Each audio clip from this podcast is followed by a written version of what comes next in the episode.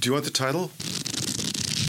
The first one I'm going to read I'm writing this from my mother's apartment. is called Orange. All I could think about was being written into her life story. She made up a story back What was the way off. inspiration for the story? My story is called Cigarettes. What was the genesis? Professing. Perhaps I used to be almost dependent Dear B, on a voice. I want to talk to you.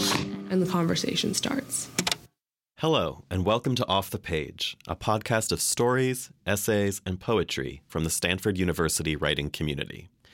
In each episode, a Stanford author will read a piece of their writing and then talk to us about their craft and process. I'm Mark Lebowski, Jones Lecturer in the Creative Writing Program. In this episode, Sarah Frisch will read her short story, River Blindness. Sarah Frisch is a former Wallace Stegner Fellow and current Jones Lecturer at Stanford University. Her work has been published in the Paris Review, the VQR, and the New England Review. She has won a Pushcart Prize and been a finalist for the National Magazine Award. She is a 2017 winner of an Elizabeth George Foundation grant for fiction. She holds an MFA in fiction from Washington University in St. Louis. You can read more of Sarah Frisch's work at sarahfrisch.com. The letter detailing the news of Rachel's grandfather's death contained three impossible details. His body had been found in a cave in the Volta region, near the border of Togo. He had been stabbed, and he was with a prostitute when he died. The night the letter arrived, in honor of him perhaps, although he would have disapproved, Rachel and her grandmother ate dinner in the backyard of a local restaurant. White lights were strung along the fence, and a high life pumped from the speakers. Rachel's grandmother ordered a brandy and leaned back in her chair. Here we are, she said. He was a hypocrite, Rachel said. Yes, her grandmother said he was, but they should let it go. She talked about hunting hogs when she was a child in Texas, how when they got angry you could hear them popping their jaws, wetting their cut- cutters, when they would have been better off running. I'm saying, of course, you're upset, but there's no use sharpening your teeth on the dead. Think about your future. Choose your battles wisely. A few days later, Rachel took her grandmother's advice and picked a fight with a classmate. The girl, popular and impossibly well educated, was a Honduran national who had lived all over the world, the daughter of a wealthy agricultural commodities trader. In social studies, she talked about how she felt like she had never really belonged anywhere. Rachel, who had woken up miserable and hating everything, and by mid morning was feeling even worse, said, Don't luxury resorts look the same in every country? Did they teach you that in Bible school? The girl snapped. After class, Rachel cornered her and tried to slug her in the throat. A few years before, she had watched a man laid flat on the road by a punch to the neck, raising a puff of dust as he hit the ground, but her punch was only a light knuckle. The girl swore and jumped back. No wonder nobody likes you, she said. They had just finished eating dinner at their new house, a small cement block structure in Osu, when the school phoned to report Rachel's sins. What's the matter with you? her grandmother said after hanging up. This is your one shot at college in the States. She was frowning, but she seemed distracted, as she always did while waiting for her new boyfriend Roger to stop by. During the two years her husband had been missing, she had begun to act as if he were gone for good, shutting down the mission he had founded in the rural north, moving Rachel down to Accra, and enrolling her in a private American high school. Rachel wanted to say that even in towns in the north where children ran from her because they thought she was a ghost, she belonged more freely than at this school. Instead, she lied. I have a boyfriend now. That's great, said her grandmother, looking surprised and pleased. I didn't have to run after him like you run after Roger, Rachel said. Ah, said her grandmother, with a small internal smile that made Rachel's stomach turn. But Roger runs after me. As if summoned, Roger appeared at the back door. Ladies, he said. He was a balding, white U.S. aid officer in his late 40s, almost 20 years younger than Rachel's grandmother.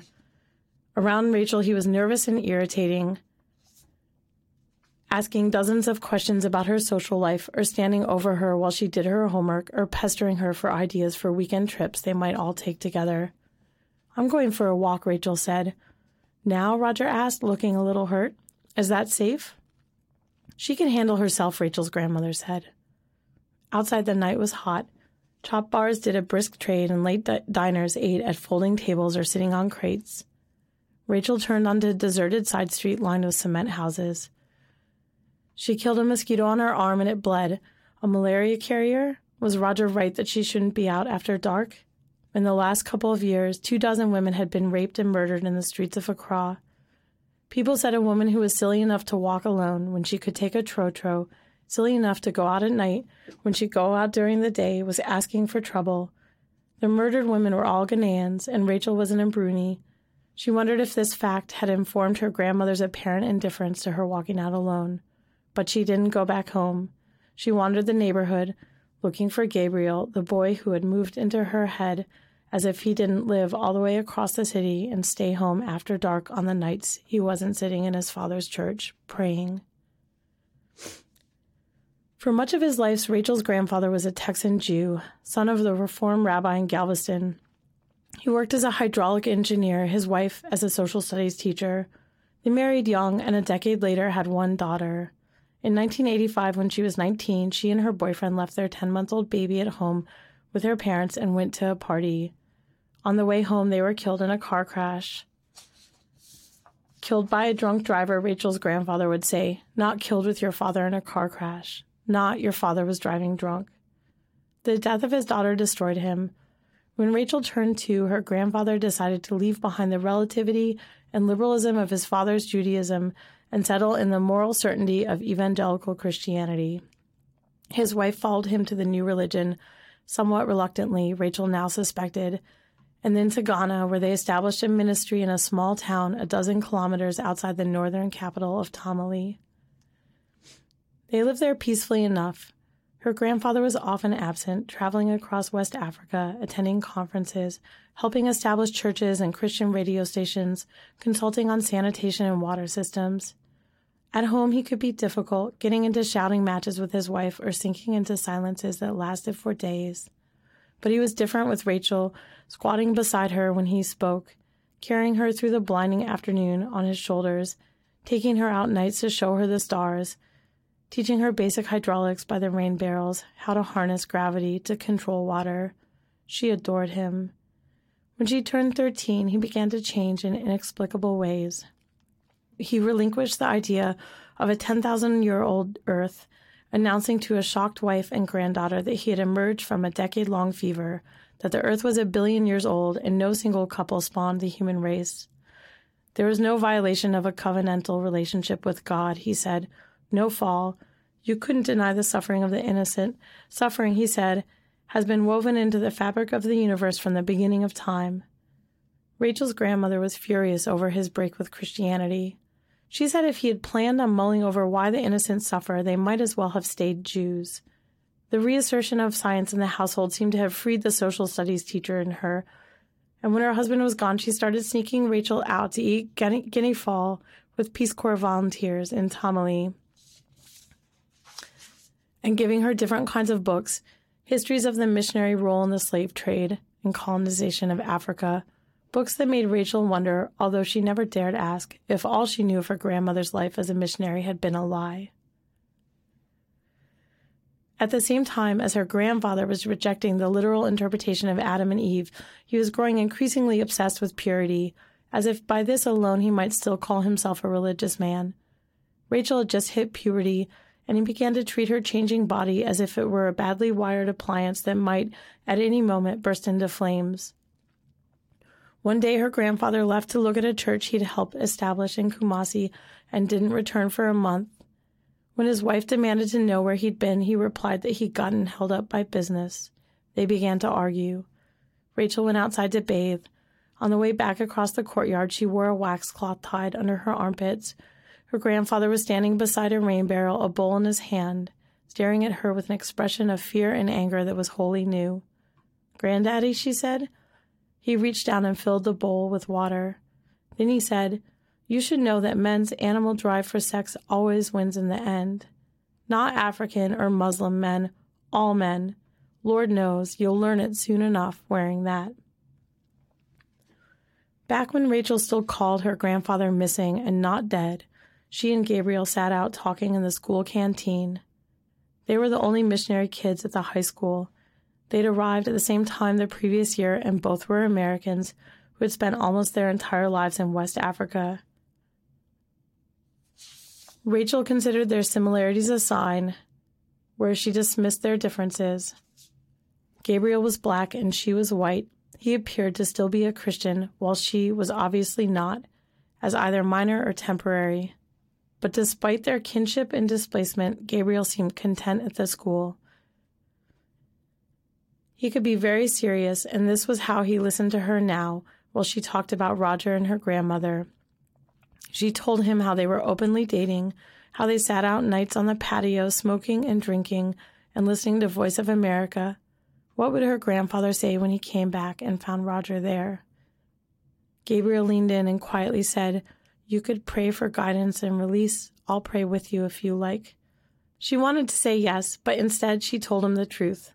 As a child, she'd prayed for small things. Her prayers were sometimes answered, but when she'd invited Jesus into her heart, she found him otherwise occupied. By the time she was a teenager, she knew in some fundamental way she would never feel Christ's presence. The closest she had come was one day when she stood in the bush outside her town among the towering red termite hills, watching rain clouds gather in a massive sky.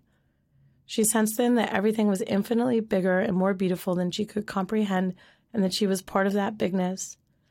But even then, she knew it wasn't Jesus or the Holy Spirit or anything you could put a name to. It was just this huge hot wind blowing right through you as if you were an open door.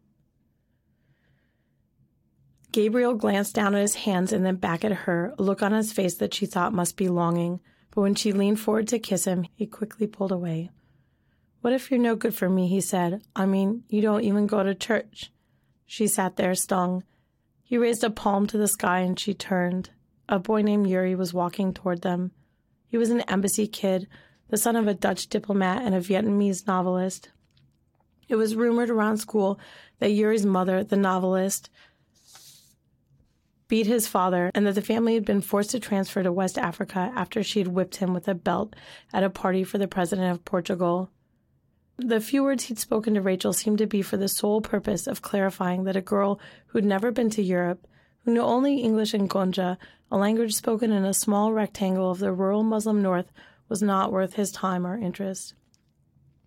You ready? Yuri said to Gabriel. Gabriel glanced at Rachel. Come on, man, Yuri said. Gabriel stood up and told her, I'll see you around. He avoided her the rest of the day. The next morning, she slipped a note into his desk in an empty homeroom. I'm sorry I scared you off. You could pray with me if you like and do all kinds of other things too. You'll see how good I am for you. She looked for him again that day and didn't find him. At home after school, she fell into a brief, uncomfortable sleep to the sound of her grandmother washing pots outside and dreamt that he came and said he wanted her. Then he clapped his hands. She woke to Roger standing in the doorway of her bedroom smiling. You've a visitor, he said. I didn't catch his name. An Asian guy, tall. In the living room, Yuri lounged on the couch as if he owned it, eyes closed, arms behind his head, long legs extended. Roger had followed her into the room and stood beside her, waiting for an introduction that Rachel didn't give. But Yuri was good with adults and soon had Roger sitting beside him, talking about his work trying to eradicate onchocerciasis. It was a parasitic cause of blindness that was spread by black flies breeding in rivers. Roger talked about some of the problems dealing with government, local people, and pharmaceutical companies, and Yuri nodded along beside him as if he were well aware of the difficulties and couldn't agree more. Rachel stood watching them. It was the first time she had heard details of Roger's work, and she found it surprisingly interesting. She asked if this was the disease that drove people to suicide from itching. That's a glamorization, Roger said, looking pleased. You'd think they'd have a vaccine, Yuri said. He had never lived in the States, but he had an easy American drawl. You would, Roger said, or better spraying of breeding sites. It's the kind of thing that looks like it has a clear solution, but really there's a whole mess of incentives driving the disease. Sounds like an excuse, Rachel said. Various aid organizations had come and gone in the town where she'd grown up. They were like parasites, her grandfather had said, feeding off the town system, leaving only thirst and imbalance behind. Rachel's grandmother called Roger into the kitchen, and he reluctantly excused himself. Yuri rearranged himself on the couch and gave her such an easy grin that she couldn't help but feel a little flattered. She sat down in a chair across from him. I've got a message for you, he said. Gabriel wants to see you. He's got something he needs to tell you. Gabriel's parents had a boat, Yuri said. The whole family was packing it in for good, heading up the river, missionary style. He spoke slowly, as if he had been entrusted with the delivery of some precious, fragile thing. You must think I'm lying. Look at this. He jumped his feet and dropped his pants. His briefs were stark and white, straight out of the package. A long, thin slash ran up his thigh. He wanted me to drive in and pick you up. I said I wouldn't, and he got all worked up and started waving around his tent stakes, sliced me open. He looked grave and ridiculous with his pants around his knees, the cut on his thigh pink and raw. She almost laughed. Pull up your pants, she said. He obeyed, doing up his belt. You know how Gabe gets. She didn't know. Come on, Rachel, Yuri said, hopeful, almost pleading. I'll take you to him. You won't regret it. It was enough to convince her. Anything would have been. Her grandmother had gone out with Roger, so Rachel left a note saying she was going for a ride with the friend Roger had met and would be back later that night. They climbed into Yuri's Land Rover and headed east out of Accra and then onto the Tema motorway toward the Volta region and the border in the limestone hills where her grandfather's body had been found. At one point, she said, It's so different here than in the north. We'd be driving through bushfires right now. Smart people up there, Yuri said, burning their land. They're flushing out the grass cutters, Rachel said. Yuri interrupted her. I know. She glanced over at his profile. He seemed uninterested, even smug. This was the version of Yuri she had somehow failed to remember when he was in her living room. They drove in silence, the road and mountains falling into shadows as the sun set behind them. Yuri steered smoothly around goats, chickens, the occasional child. A man on a bicycle balancing a two by four on his head, they passed a church with a mural on its side of a yellow haired Christ glowing, surrounded by African children. What would Gabriel say? How did a black American kid in Africa as a missionary feel about a white Christ? She remembered her grandfather coming into her room, loose and bright eyed, one night when she was 10 or 11, and recounting the three ways you could tell Jesus was a Jew. He went into his father's line of work. He thought his mother was a virgin. His mother thought he was God. Now she wondered if her grandfather had been drinking. My grandfather died around here, she said. He was a minister. Yuri said he was sorry. They found his body in a cave near Hohoe. He was with a prostitute. Ironic, Yuri said, steering smoothly around a large pothole. Then he made a joke about the wilds of Africa where you had to go to a whore cave instead of a whorehouse. She could have hit him. Have you ever been to Elmina? she asked. The town? The slave fort. He shrugged and said he'd been to one of them. He didn't remember which. She said in Elmina, visitors could sit in the chapel where the slave traders sat with their wives and families, right over the dungeon where they kept men and women and children chained to the wall. There's a grate so the people in church can hear everything the crying, the beatings. They beat them during church? Yuri asked lightly. His flirting chilled her. She reached out and turned down the AC. I'm not making you hot, he said with a grin. Fuck off. A dirty girl. He sounded approving. Later, when the sun had finally set behind them, Yuri checked the odometer and then leaned forward, searching for a turnoff in the darkness. Soon they pulled onto a dirt road with potholes the size of barrels. He put the vehicle into four wheel drive. I don't know how people get around in those trotros, he said. I can never go native like you and Gabe. How do you sleep without air conditioning?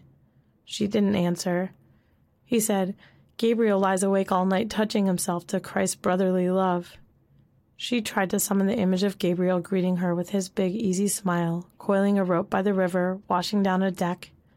I thought you'd like that, Yuri said, sounding hurt. He pulled into a clearing and stopped the car.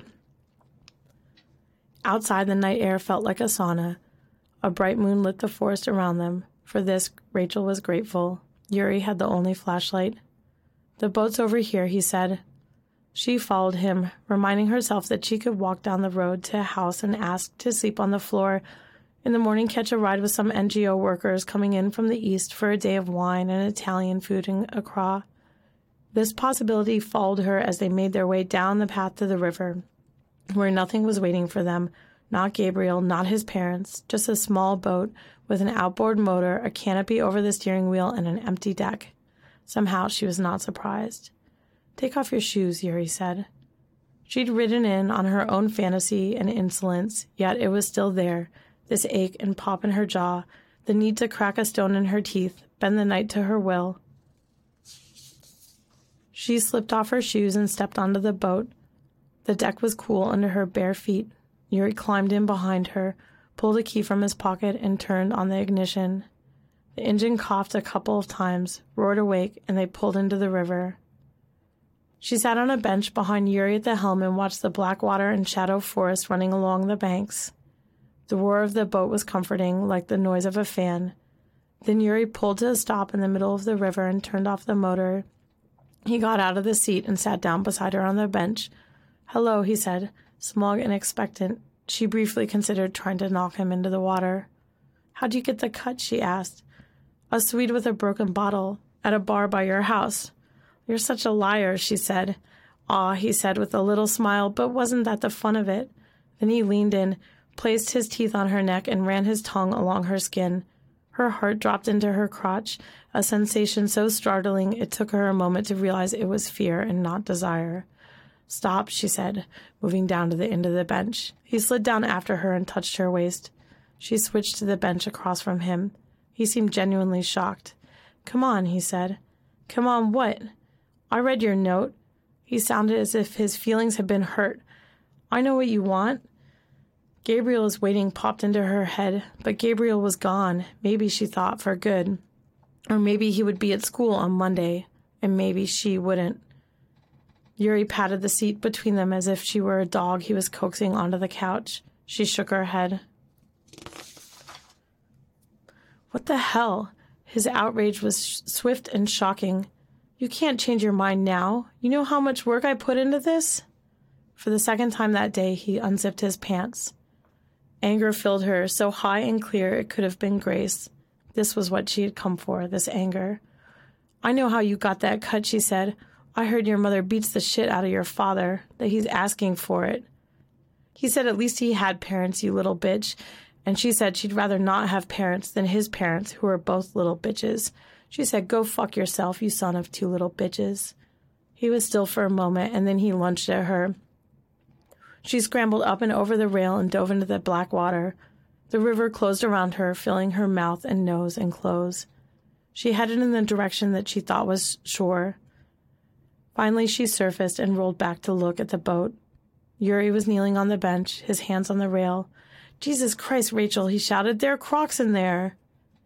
She broke into a crawl, her shirt ballooning around her. Behind her, the boat's motor roared awake, but before he could reach her, she was out of the water and into the woods, running painfully in her bare feet. Soon she reached the road they had driven in on, where Yuri would soon be driving, searching for her in the shadows. She kept her eyes on the ground, avoiding stones, trying not to think about hookworms burrowing into her feet or all the things she could have caught swimming in an unknown river schistosomiasis from the river snails, river blindness. Further down the road, she found a shack set back in the trees, an old wooden structure the size of a small latrine. Inside, she sat down in the far corner, leaned her head against the spongy wall, and closed her eyes. Insects hummed and clicked around her head, blood pounded in her ears. Soon Yuri would be rolling through the night in his massive car. She would wait for him to be gone and then walk down the road until she found somewhere with a phone, a ride home. And tomorrow, when she was dry and clear thinking, she would get a shovel, a pickaxe, a pair of scissors, and dismember him at the embassy gates. She closed her eyes and tried to breathe. In the hours that came, she heard two cars on the road, but didn't know if Yuri had gone. A cockroach hit the wall above her head and dropped into her lap. She brushed it away, shifting to stand up, but a slight movement by the door stopped her. A dark hose lay coiled between her and the door.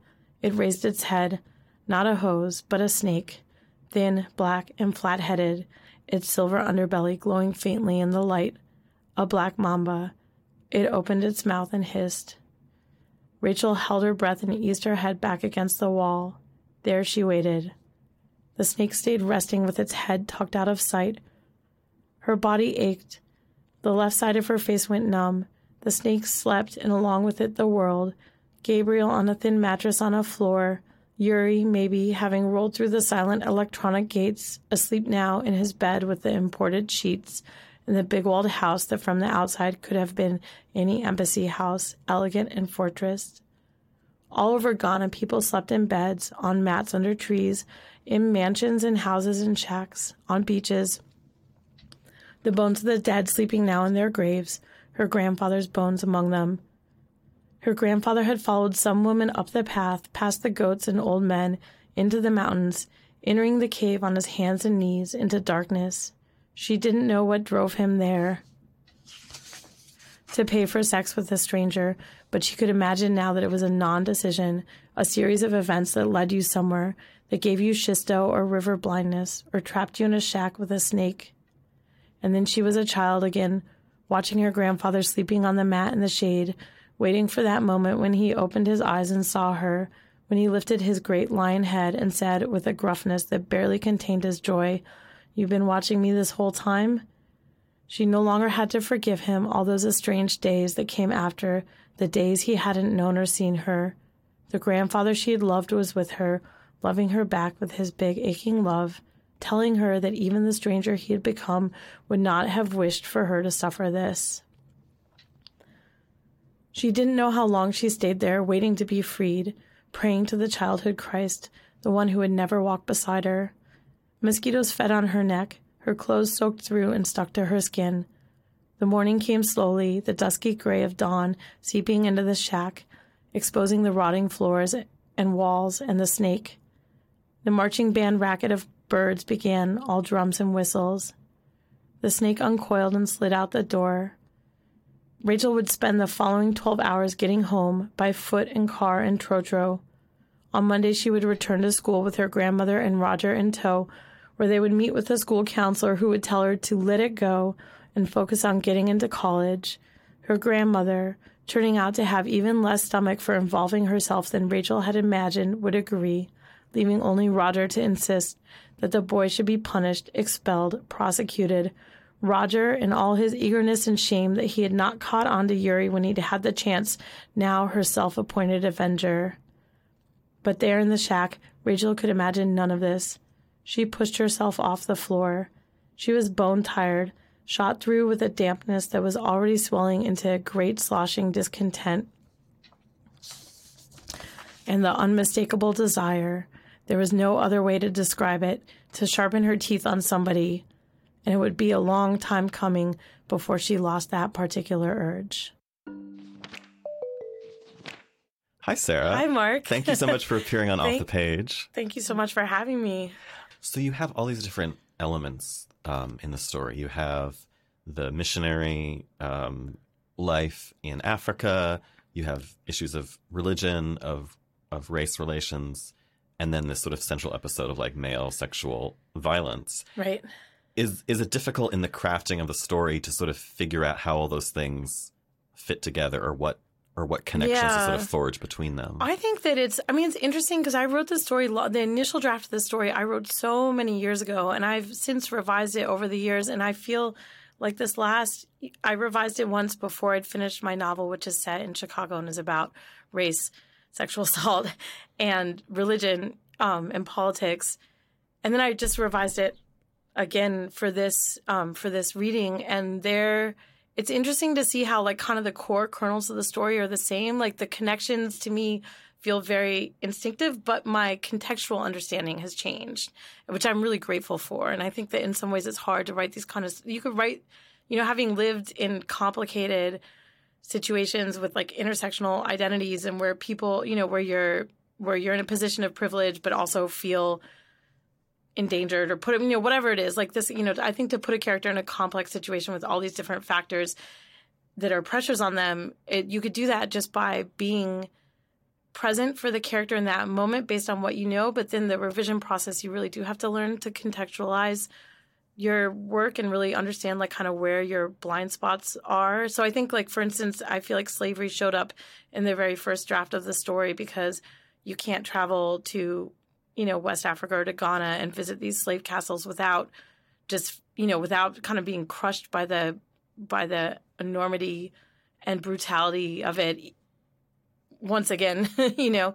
Um but I feel like at the same time, through the revision process and reading, it's like I, for instance, I don't think that Rachel's, you know, Rachel's a white girl who's a missionary in West Africa, you know, and I feel like that from the beginning, I felt like that was like a, a complicated and maybe distasteful or morally problematic position to be in, but I feel like I was better able to con- contextualize it later, you know? So I feel like there's like kind of a give and take between being in your character and really understanding like what your character would feel and where they came from and who, you know, what the pressures are on them in that moment and trying to really stay true to that and then like kind of taking a step back and being like, okay, like where am I, like where's my character unable to see who she is and where she came from and what the consequences are and where does that kind of overlap with my own um, lack of context or my own prejudices Well, Yeah. um, maybe I should just then jump to a question that I was planning to ask later, but it feels like a natural transition. Um,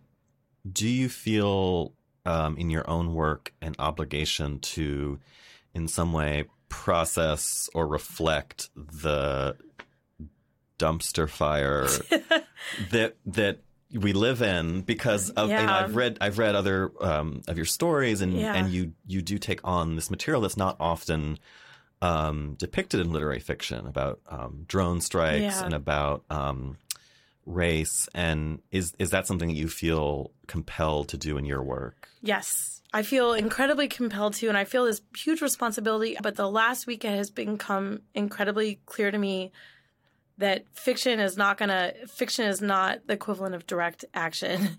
And I feel like I'm starting to see how I could incorporate more activism in my life and maybe, and I would still feel that responsibility in my fiction, but it would also free me up in a sense too for, because I feel like I'm constantly fighting, like I feel so responsible. I end up writing crap that just can't be in a story because it's like because it's like shrill and it's like me processing my emotion and it's not in service of the story and then i have to edit it out and that's one reason my novel took me 10 years was i feel like i was feel, felt that in this like intense sense of obligation in my work that in some ways ended up you know kind of dragging me.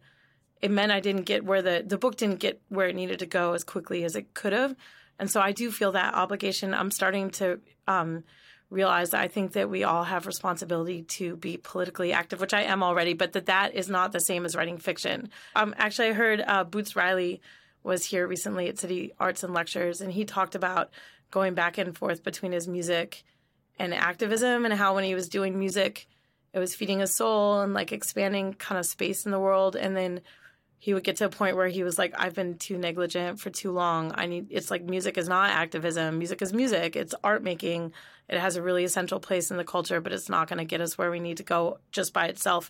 And then he would stop and be an activist for a while. And then when he kind of ran out of steam or just got burnt out or too despairing as an activist, he'd go back to music. And I feel like that's like, I do feel a sense of responsibility in my fiction, but I'm also starting to see that there are other avenues which are more effective when it comes to really oppressive government actions. So the answer is yes, but I'm starting to see that, you know, I could also maybe free up some space in my fiction by just also dedicating more time to being active. It's funny. I had a student this past quarter who I think was not maybe fully persuaded of like the merits of creative writing in Yeah. the first place, and she made the argument because as a as a teacher, I was I was arguing for specificity and concrete Yeah. detail and and and the, what we assume are like the building blocks of a story. And she said, but you know, the uh, the single story is really manipulative, right? Because you can find a story, a story to suit any ideological purpose. I a student make that argument. So I'm like, okay, Yeah. how do I square that with what I think are the actual necessities for a story? right.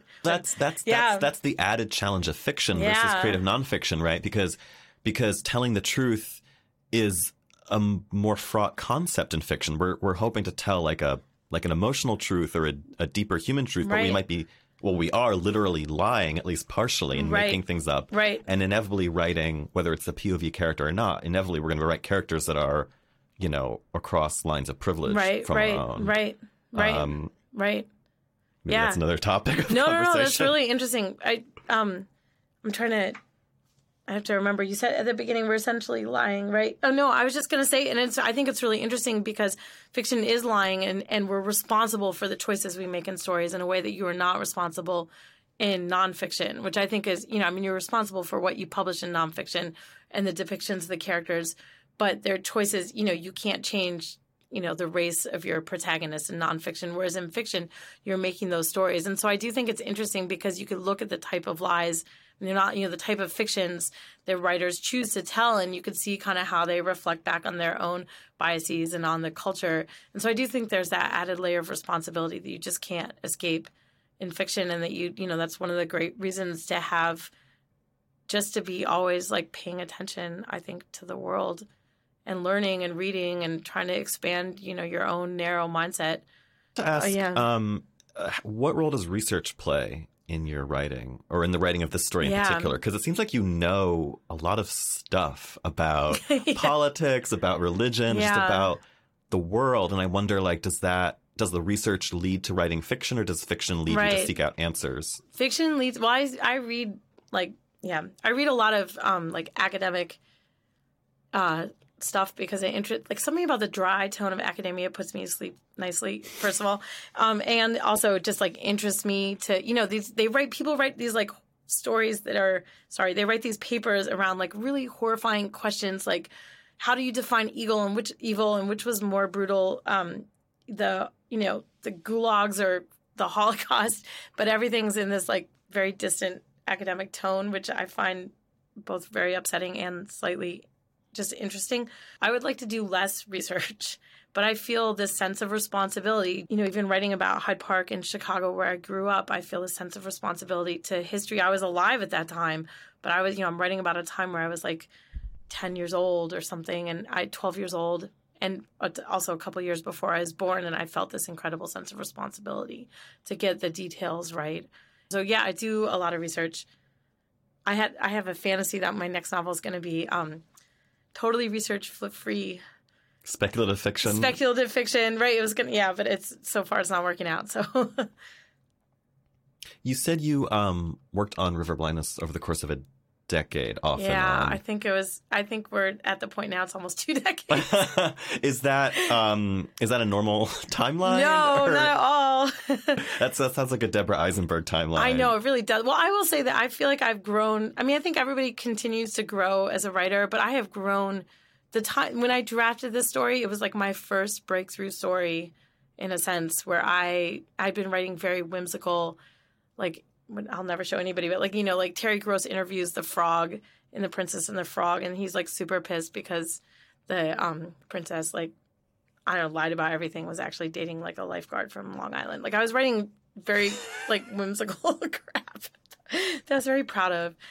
Everything, you know, and I feel like River Blindness was the first story where I managed to take on some of those kind of questions, underlying questions that I was trying to get at whimsically and could never quite reach. Like it was the first story where I took it on directly in a more realistic setting. And I think part of what allowed me to do that was it was set like I wasn't, you know, set in West Africa where I wasn't anymore. And so this is one of my earliest stories and thus I feel like I've improved so much since then. And for whatever reason it was published much later than when I initially wrote it. And so I did all these revisions on it and then it was published 4 years ago and since then I've or 3 4 years ago. Since then I've finished my novel and so I'm still, you know, so I went back to it and of course felt like I'd improved a lot and did a bunch of, you know, smaller line edits. So I feel like I've grown a lot in the last couple decades as a writer, and maybe I'll continue to grow on a sentence level. But in some ways, I imagine I'm not gonna, you know, there's like I'm, you know, I'll just change. It's not gonna be quite that that level of of growth, you know. And did the the narrative change a lot from No, the earlier narrative versions? has stayed entirely the same. My problem is I can never do beginnings. because something that is a little surprising about the story is Yeah. it begins with this death, but um, I feel like I see that there is this connection to the grandfather because Yeah. um, one of the things that she learns in this experience is about these like non decisions or about Yeah. how people's lives can just sort of go in like unforeseen Right, dangerous right, directions um, and that she kind of has a, she has this closeness to her grandfather that comes about after long after he's gone Yeah. after he's died Yeah. um, was that was that always sort of like a destination you had in mind I think it was. I feel like that. I mean, the ending has been very similar for years in a way, and I feel like it was. I was pushing towards. I mean, I think the thing I was initially pushing against emotionally is that um, is her that feeling that there's something in her that she needs to get out. So she's putting herself, and I'm not blaming her. I mean, obviously Yuri's the problem here, you know, but she has this. She's putting herself like she can't deal. She doesn't know how to deal with this, so she's putting herself in situations that force her into her emotion in a way. And I feel like the story was always pushing emotionally towards her trying to understand what the hell did it, who was her grandfather? Like who was this person who raised her, who loved her, who then kind of turned on her when she came into her sexuality?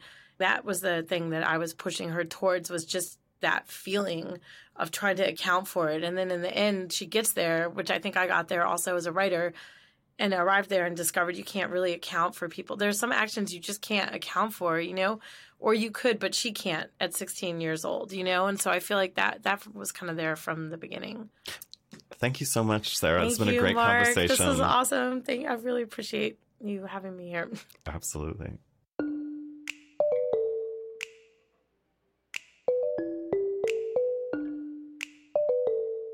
This episode was produced by Alessandra Wollner, Maddie Curtis, and our talented team of producers, editors, and coaches Aaron Wu, Sienna White, Aparna Verma, Yui Lee, Claudia Haymack, Christopher Laboa, Victoria Wan, and Jet Hayward.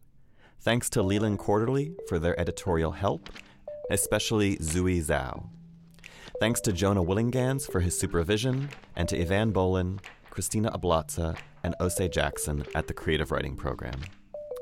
For their generous support to the Stanford Storytelling Project, we'd like to thank the Vice Provost for Undergraduate Education, Stanford Arts, and Bruce Braden.